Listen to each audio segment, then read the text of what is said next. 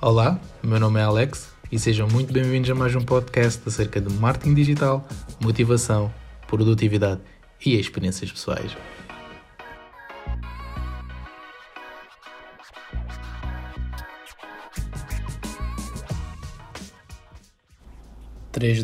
Episódio número 10 e desta vez sobre paternidade. Vou tentar ser relativamente breve, porque isto é um assunto que eu podia falar durante muito tempo, mas vou tentar só passar a mensagem sobre o que é ser pai e principalmente quais é que são os sacrifícios, quais é que são as dores e aqueles aspectos que eu considero mesmo importantes antes de pensar em ser pai, mãe e cuidar de uma criança.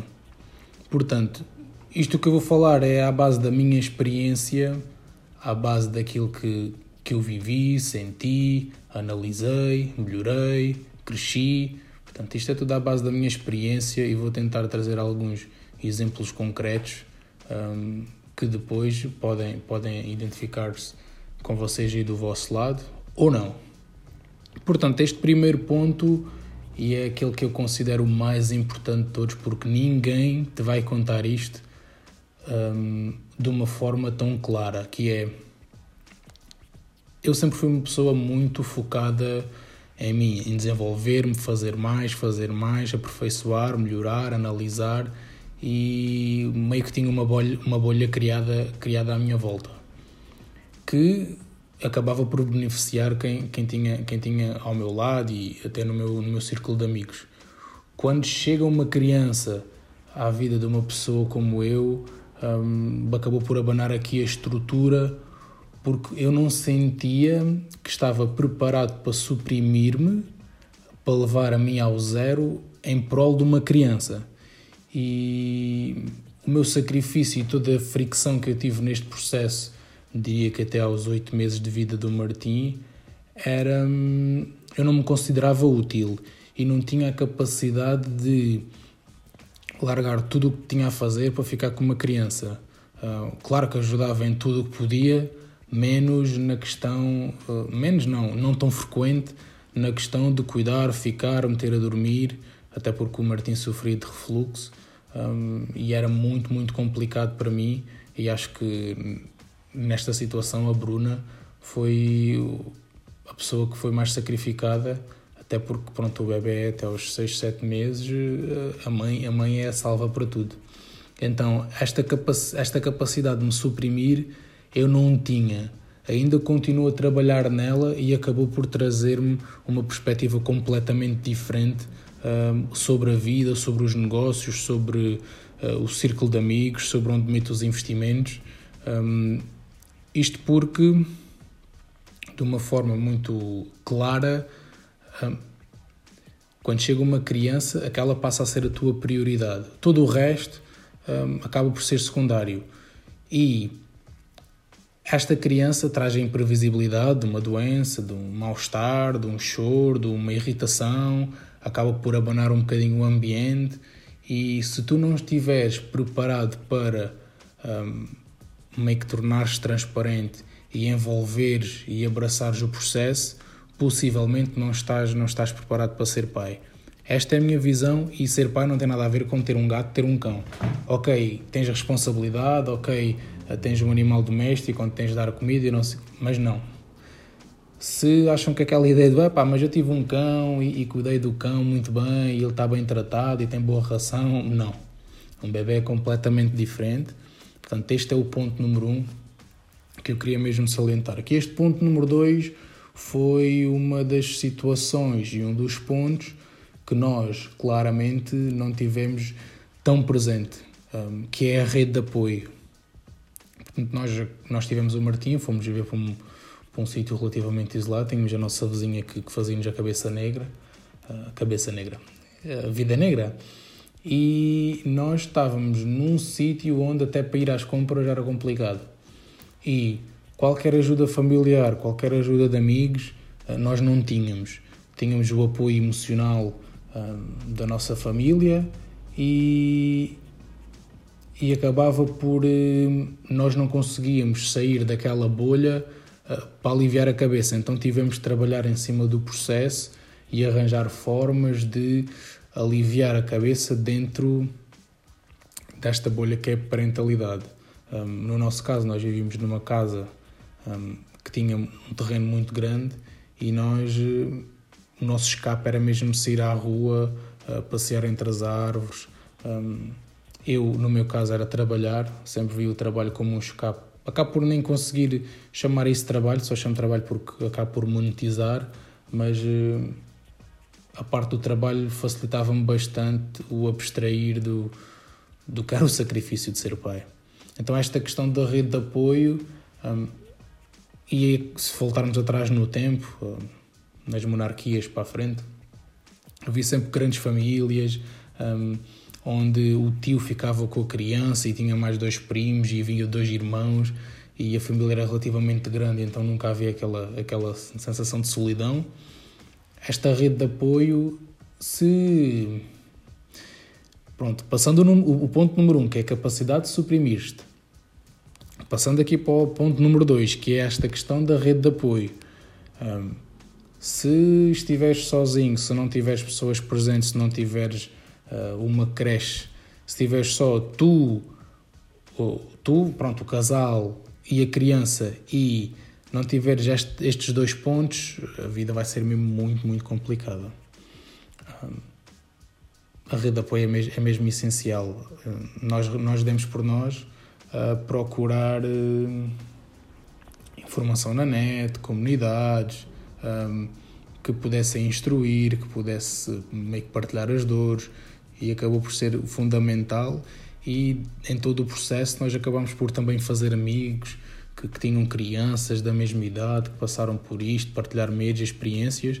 Então esta rede de apoio não é só familiar, mas também é externa, entre muitas aspas, e são dois pontos que têm mesmo que ser avaliados.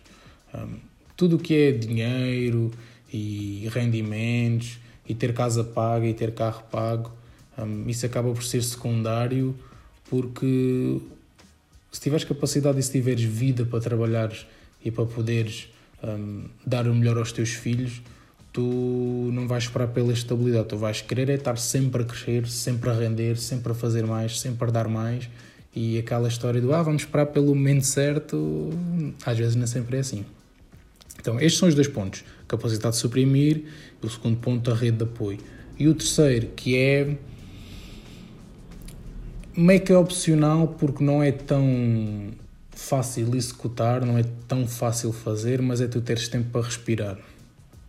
Esta questão do ter tempo para respirar, o Martim nasceu e nós não tínhamos muito por onde fugir. Então, em todo o processo da parentalidade, nós tivemos que arranjar formas de respirar ou fazer atividades, o que quer que seja, onde estávamos todos juntos, mas que acabávamos por aliviar ali um bocadinho aquela tensão e aquela parte. Então, nós tivemos a capacidade de, dentro de uma bolha, criar um mundo à parte onde pudéssemos estar tranquilos. Agora com o passar do tempo, com a Mel, já com alguma experiência, já conseguimos ter um mundinho para respirar um bocadinho maior e já nada é tão estressante como ao início. Mas nós conseguimos trabalhar esta parte do vou precisar de lavar a louça, como é que eu vou tratar desta questão de lavar a louça que é chata, tornar isto um bocadinho mais interessante e ser um bocadinho mais relaxante. Mete música, dança, leva a criança contigo, brinca. E então todas estas pequenas coisas que nós fomos inventando, que parece estúpido, acabamos por aliviar. Por outro lado, se não tens essa capacidade de criar um mundinho onde possas respirar dentro da bolha, eu diria que a questão da rede de apoio vai-te ajudar aqui, que é estou aqui perto de um burnout, estou a sentir-me cansado, exausto, vou ter com aquele primo, vou ter com aquele tio, vou ter com a minha avó, com a minha mãe, e vou tentar que crie um laço com a criança e que a criança esteja confortável dentro desse conforto. Nunca numa ótica de lá deixar a criança e agora vou fazer a minha vidinha, vou sair à noite, não. Nesta de vou deixá-la com alguém ou vou estar com alguém que possa meio que dividir toda aquela atenção com a criança. Porque, no final de contas, se tu fores deixar a criança com alguém que não confias, vai fazer 3 vezes pior. Então vais andar naquele stress, naquela ansiedade, e agora, e o que é que acontece, e o que é que se passou, e é marcada, e não vem, e caiu, e comeu, e mamou. Pronto, isso é para esquecer. Portanto, esta parte do tempo para respirar dá-te ali um glimpse da vida que tinhas anteriormente, antes da criança. E é isso. São estes 3 pontos que eu acho que são importantes. Podia falar muito mais tempo sobre isto, podia dar muitos mais exemplos, mas acho que isto acaba por ser resumido e ninguém te vai contar que vai chegar uma criança sem consciência e sem iniciativa própria no início e vai estar acima de ti, ou que tu vais ter que dar o melhor 100%, 200% por ela. Claro que isto não é numa forma de vais ser empurrado a fazer isso, porque ser pai é uma decisão, no final tudo é uma decisão, tirando aqui a parte de ocasiões excepcionais, não quero entrar muito por essa parte, mas é isso, ninguém te vai contar que a rede de apoio é importante, ninguém te vai contar que vais ter que parar para respirar, e ninguém te vai contar que é duro, que as noites são muito instáveis, porque aquilo que as pessoas veem, o bebê está bem e está a sorrir e é muito fofinho e sempre que está na rua está bem disposto, as pessoas não sabem o que é que se passa em casa, e acho que esse é algo que deve ser partilhado. Na realidade nunca estão sozinhos, né? Falem com um amigo, falem com alguém que esteja dentro da área, falem com família, comuniquem, porque a paternidade é algo muito, muito, muito bonito, faz-vos crescer 3-4 vezes mais do que aquilo que vocês eram, acabam por amadurecer também muito mais rápido, mas pode ser muito, muito solitário, muito doloroso, e pronto, é isto. Era esta parte que eu queria partilhar com vocês. A mensagem está aqui um bocado confusa, que eu já estou aqui a enrolar aqui 1001 ideias, mas acho que a mensagem é mesmo essa, que é: procurem informar-se antes de tomarem decisões, porque isto é uma decisão para a vida, é um laço que criam, é uma decisão para a vida, é um amor que nasce, que nem tão cedo morre, e é isso. Pronto, espero que tenham gostado deste pequeno ponto de vista sobre a paternidade. Se identificam-se com isto, se partilham da mesma perspectiva, comentem lá no Instagram, sigam-me aqui no Spotify, na Apple Podcast, Google Podcast, isto está em todo o sítio. Se por acaso têm uma ideia contrária, mandem aqui a posta de pescada, que uma ideia contrária é sempre bem-vinda. É sempre uma crítica, mesmo que destrutiva, é mau. Então, espero que tenham gostado, sigam-me, porque para a semana há mais, e para a semana possivelmente vai ser sobre empregabilidade e a questão de fazer um currículo e entrar no digital sem qualquer experiência. Muito obrigado pela atenção e até à próxima.